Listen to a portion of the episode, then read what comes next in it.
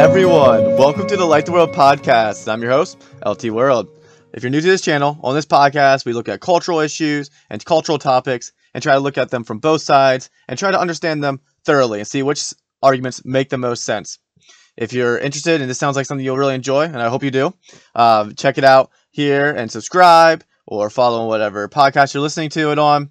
You can also check out my website, ltworld.info, and follow me on Instagram and Twitter and all this information can will be in the description below.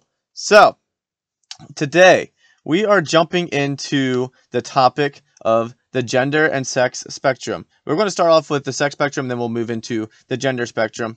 But this is a, a very heated topic, and we've already been talking about it. Um, these past few uh, these past few episodes have been about gender, transgenderism, stuff like that. last episode we talked a little bit about the history and kind of the background of where the whole idea of intersex came from, where the gender spectrum kind of what it rooted out of, and we talked about gender theory a few episodes back. So we've been kind of riding this train right now. And so today we're going to be talking about some of the arguments that go with the whole sex versus gender and the sex and gender spectrum. And whether or not there are multiple sexes, more than two, and whether or not there's multiple genders, more than two. Um, so we'll be diving into those. But before we start, again, I want to just kind of establish a couple of definitions before we go in there.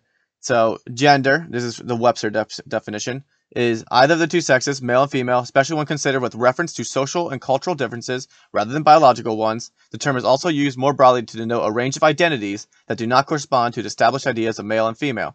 That would be your non binary, your multiple spectrum genders. And then when we're talking about sex, we're going to be talking about the biological differences between people. That would be like your genitalia and chromosomes and so forth. So, let's jump into the sex spectrum. This is going to be real. This is going to be brief. Um, there's not too much to do because the main issue when looking at um, the research and looking at what people are saying, the main issue when it comes to the sex spectrum is definitionally. So, what do we define man as? What do we define woman as? And what actually makes up a sex? And so forth. So, people who are in favor of the sex spectrum, that there's more than two sexes, that there is like six sexes. Uh, in some cases, they say six sexes. Sometimes they say there's ambiguity to how many sexes there are. A lot of times, what they go to is chromosomes. So, as we talked about last episode, there are roughly six chromosome types that exist. And so you have people with Klinefelter syndrome, Turner syndrome, you have people with XYY syndrome, and so forth. So you have people who don't necessarily have just an XX or XY chromosome, but they have there's like about six different ones that have been observed in living human beings. So a lot of times they'll say, well, chromosomes is the basis for sex. Some people also argue um, that there's multiple sexes because genitalia. There's multiple um, multiple ways genitalia can come across. So you have people with um, a scrotum and a vagina, or you have people with uh, hormones that don't necessarily align perfectly with the genitalia they do have, stuff like that. Um, but primarily, people when they look at the sex spectrum, they're going to point towards either the chromosome differences or they're going to point to this the intersex community and say they're different sex uh, uh, entirely. Um, and they would they that's what their foundation is typically. So again, this is just they're they're normally defining sex by either genitalia or by the chromosomes. But the people who say no, they're still a, a sexual binary. They're still just men and women. They they will point more to the fact of whether or not there's a Y present and within the chromosome. So if the person has a Y chromosome, that would make them a man. If the person does not have a Y chromosome, that would make them a woman.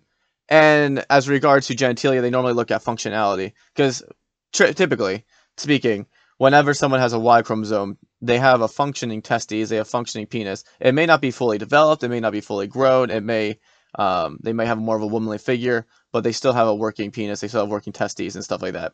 Or if they don't have a Y chromosome, in the case of I think that's Turner syndrome, when they have the uh, just one X chromosome, then as a woman they just underdevelop and they don't develop as much, but they still have a, a functioning vagina or a functioning um, ovaries and stuff like that. So typically speaking, people who say no, there's only two sexes will say, well, just look at where the Y is. If there's not a Y woman, if there's a Y man, therefore it's still binary. And also look more at functionality and not just external um, viewing. And that's normally it's just it comes down to definitionally how do people define their terms. I lean still more towards. I I, I still agree with the whole idea of the sex binary. Um, whether or not we should just look and see if there's a Y or not, and also look more at functionality than just external appearance. But that's just that boils down to more of a definitional and where people are going to hang their hat on in that regard as far as the sex spectrum goes. But as we talked about, the sex spectrum plays a part into the gender spectrum, which we will be moving into next. So let's jump into it. So in the gender spectrum, one of the first arguments that people do in support, this is we're going to be talking about people who support the gender spectrum. The arguments that people use to support this will sometimes go back to the intersex communities. So uh, when you look at certain articles or look at certain papers or people who are defending the idea of multiple genders, they'll say, well, since there's these intersex communities who have um, either either they already assent to the idea that there's multiple sexes, more than two, I should say, or they will say that even if there is a sexual binary, that there's hormonal differences between these people, that there are uh, complications because, like for instance, again, Klinefelter syndrome, a man with a more womanly figure, that this the, the existence of these ambiguities and the existence of these crossovers uh, hormonally that cause different hormonal or, or, or influence behavior as well. That in of itself goes to show that there's more than just gender is not just uh, two categories. Gender is now can be expressed in multiple ways because there's nuance in people's sexuality, um, and that should be and that will be displayed through how people express themselves sexually. This will be displayed in how people express themselves identifyingly, how they identify, and it will come across that way because it should make sense because not everyone falls perfectly within just two categories of sex. So that's normally a first defense for the gender spectrum is that there's are there is sexual ambiguity among the sexes, and that is something to consider. That is something definitely to consider. Another argument that's made, and this is uh, I based a lot of this one this argument from a book by Richard F. Docter, who is uh, I think he was a psychology professor from California, and he was in favor of the gender spectrum. He was in favor of that type of thing. And he talked about how their social learning is more important than sex when it comes to gender. Therefore, children can be raised to express themselves in multiple ways. So, gender, as we established, is how people express themselves, typically with some sort of sexual undertone, and how people identify and how people um, want to behave, or even, like, to a certain extent, to a certain extent, personality traits, even. So, gender encapsulates behavior and encapsulates how people fit within a culture.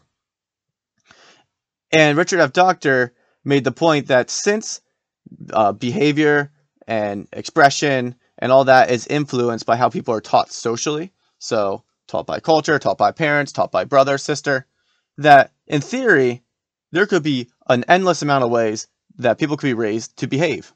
And therefore, gender isn't just a binary, gender actually has a whole spectrum of possibilities because people can be socially can can learn socially to behave in many different ways and that may not fit within what is traditionally understood to be feminine or traditionally understood to be masculine there's a lot of there's a lot of ways that people can express themselves that don't fit within either of those categories and therefore there's multiple genders because social learning is what helps develop gender and so that was kind of richard f docter's whole thrust with one of his books, and I forget what the book was called now off the top of my head, but um, let me see here. Uh, the Toward a Theory of Cross Gender Behavior, Richard F. Docter. That was the book I was referencing to.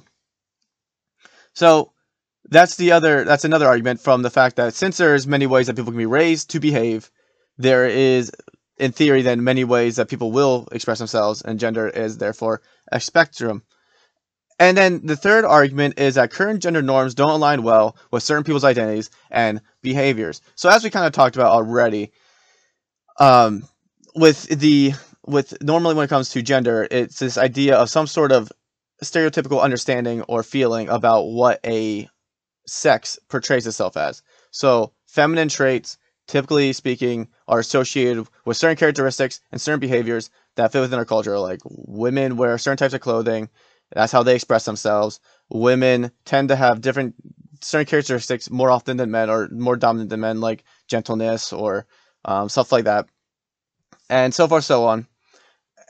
And sometimes people don't feel like they fit well within that norm, and sometimes people don't feel like they fit well within the masculine norm with how they express how they dress or want to dress at least, um, how they feel, how they behave. Maybe they don't come across as tough or whatever of traditional masculine understanding is of their behavior. And therefore, since they don't feel like they fit with any of those camps, they think there should they, but they they are obviously a human being and they obviously have some sort of expression that is self-evident there must be then more genders by just simple self-evidence and so that is then another argument for a gender spectrum people say i don't fit within this category i don't fit within this category therefore since i am a person and since i have expression i there need to be more categories for me to fit in i will create some sort of non-binary category some people some people actually like give this a name um, some people will just say I am non-binary. They won't necessarily tack on something really specific. Other people will really delve into specifics as of what they are. Um, we're not going to get into all that, but that's essentially that's essentially then the three main arguments that I've seen and I was uh, reading about and hearing as I went through the research. And there's a lot to be said there. There's a lot to be said there. But then people on the opposite side of the camp uh, typically boils down to some form of objectivity is where people say no this doesn't really make sense um, and so we're going to start i'm going to start off with the idea of from a, a, quote from ryan t anderson who says at the core of the ideology he was talking a little bit more about transgenderism but this also applies to uh, the gender spectrum at the core of the ideology is the radical claim that feelings determine reality. From this idea come extreme demands for society to play along with subject reality claims. So a lot of times people who oppose the gender spectrum argue that feelings are way too subjective to establish any idea as of what um, what someone's gender is or what someone uh, sexually identifies as or what someone's identity. Because I may say that I feel like a woman. I I am a man, quite clearly, um, but I might identify as a woman because I feel like I have these certain characteristics that a woman have, or I feel like I don't fit within a woman or a man. I feel like I'm non-binary because I express myself in a way that doesn't seem stereotypically like any of them, and I just feel different or whatever. And someone like Ryan T. Anderson would say, "Well, how can we objective objectively say you are these things based on feelings? Because how confident do I need to be? How how strong do my feelings need to be um, for these? How strong do my feminine traits need to be in order for me to be considered a woman? how weak do they need to be then for me to be considered a man, or how in the middle do they have to be to be considered non-binary? There's way there, there's way too much subjectivity there to really get a clear grasp of what these um, what these core structures are, what these core identities are, or let's just say with like gentleness. How gentle do I need to be to be considered a woman? How gentle do I need to be to be considered a man? And how gentle do I need to be to be considered something else? I don't know. And also, how could I even prove that I am those things? I might behave in a certain way or act like that way, but I might not actually feel that way. So how could people even tell me what I am? And then that's when you come down to the whole fact of, well, no one will know, and you just have to say it for yourself. But if I say it for myself, what what is the categories? I don't actually know if there's an objective way to do it, and then it becomes just my own interpretation. So someone like Ryan T. Anderson would argue that there's way too much subjectivity there for feelings to be a good determinant of what someone's gender or ident- for someone to create a gender category and say I am objectively this thing because there's way too much subjectivity with feelings. And also, people will talk about the idea that as culture evolves, acceptable behaviors for genders also change. So, for instance, something that's seen as masculine today might not be seen as masculine 100 years down the road. So, does someone's identity then change within several years.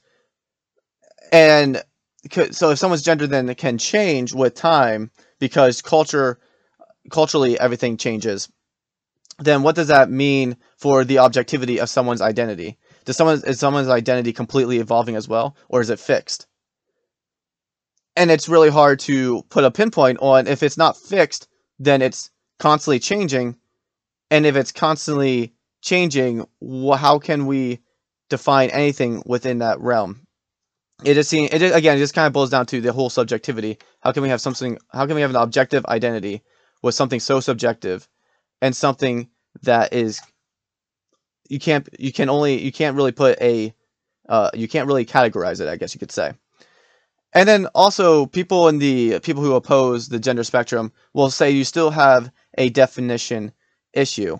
It still exists. So we kind of talked about this with the transgender episode, where there seems to be some sort of definition issue.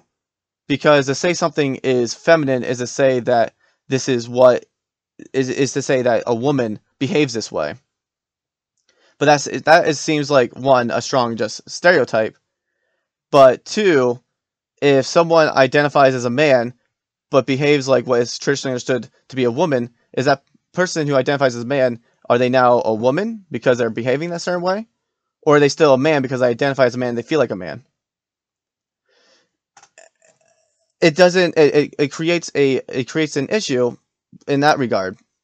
And then when it comes to the gender spectrum, then you can't create definitions for what these gender what non-binary is because it's purely based on the subjectivity of feelings and you can't really categorize it or so it goes.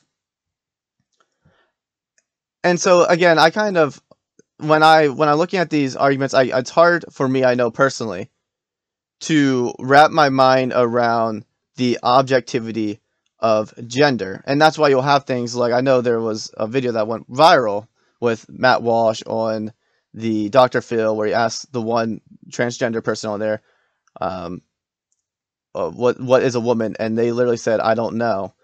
Um, that's up to the person to decide because you can't put a you can't put an objective standard on what gender is because it's subject to feelings, and then you can't say what a man or a woman is because it's based on identities that are just self-proclaimed and you can't have any then objective categorization of those things.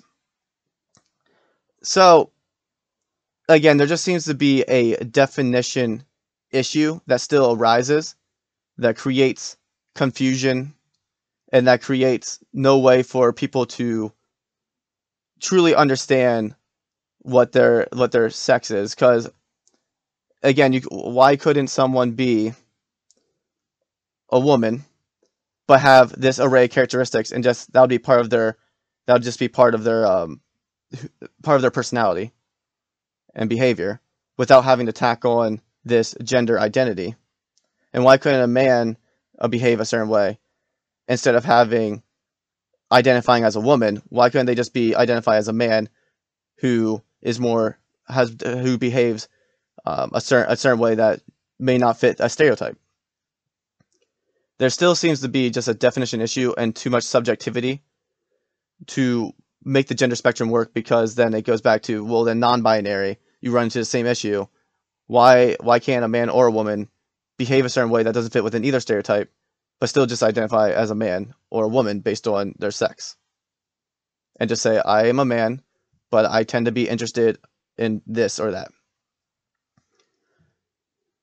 it doesn't it just seems unnecessary and it seems like it comes from it just throws in an extra extra thing that doesn't need to be there. We can just identify as man or woman based on our sex based on our sex and then behave or portray ourselves as we will without having to call it our gender or without having to use these categories. And just say it's a part of our personality is how we behave. I'm just more extrovert i'm more introverted I'm more gentle. I'm more kind. I'm more aggressive. I'm more bold. It just it just seems to be a, a definition issue, issue in that regard. So, but as I said, I want people to keep studying this topic. I want people to keep talking about it. I want people to keep learning, and I'm going to keep learning as I continue to look delve deeper into such topics as this. And I just want you guys to continue to just think about it and keep doing what you do. But yeah, so hopefully you enjoyed this episode. And if you enjoy what you hear, if you like this type of stuff and like these type of discussions, as I also interview people on this show from different backgrounds with cool stories and people who are just involved in the entertainment industry, stuff like that. Again, check it out, subscribe, follow along, and you can follow me at Instagram and Twitter and check out my stuff at ltworld.info. And now, friends, go out there and light the world.